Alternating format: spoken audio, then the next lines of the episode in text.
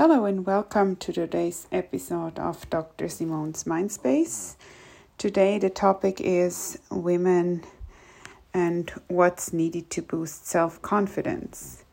It's rather common, unfortunately, for women to suppress and lower their personal performance, academic achievements, and success in public or work environment.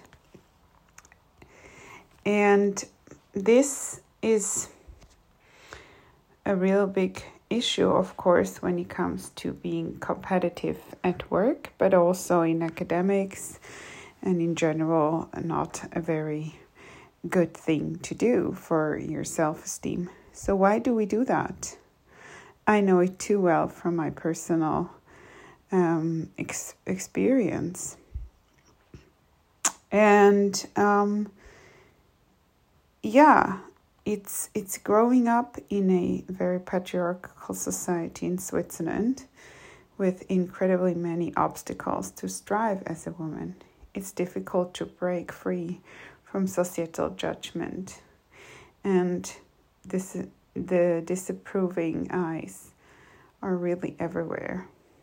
Unfortunately, way too often we can be identified as female. And that's it. And then we don't get the opportunity as male fellows would get, especially in these countries such as the country of my uh, origin, Switzerland. And we can't create a new position for women in society if our female bodies aren't inclined to uplift and encourage each other and support each other rather than judging each other as well and acting out of jealousy, which is unfortunately way too often the case. Role models and mentors are really needed to uplift the young and not yet as self confident women that feel the harsh winds against them. So, we should protect them under our wings and support them to strive because the more we can inspire each other and support each other's journeys to success, the better. That's where we, we're strong, not alone, exposed to all the winds.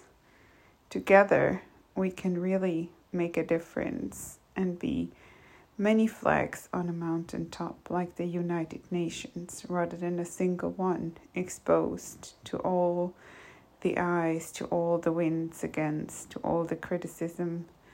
So, and judgments. So, really, we should try to all have the goal to reach the top together rather than leaving anyone behind.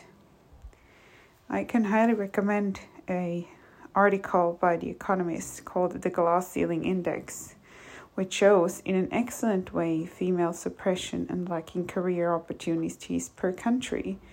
And as I mentioned, my home country being a very patriarchal one, we are on almost the bottom of that the index list and clearly below the OECD countries and clearly, clearly miles, kilometers, almost light years away from the Scandinavian countries, which are on the top of the list. And I had the incredible opportunity to experience how it is to live and be uplifted from other women and inspired by other academic professors, female that is, with many kids and a wonderful career with a good work life balance here in Scandinavia, in Sweden in particular, that is to say.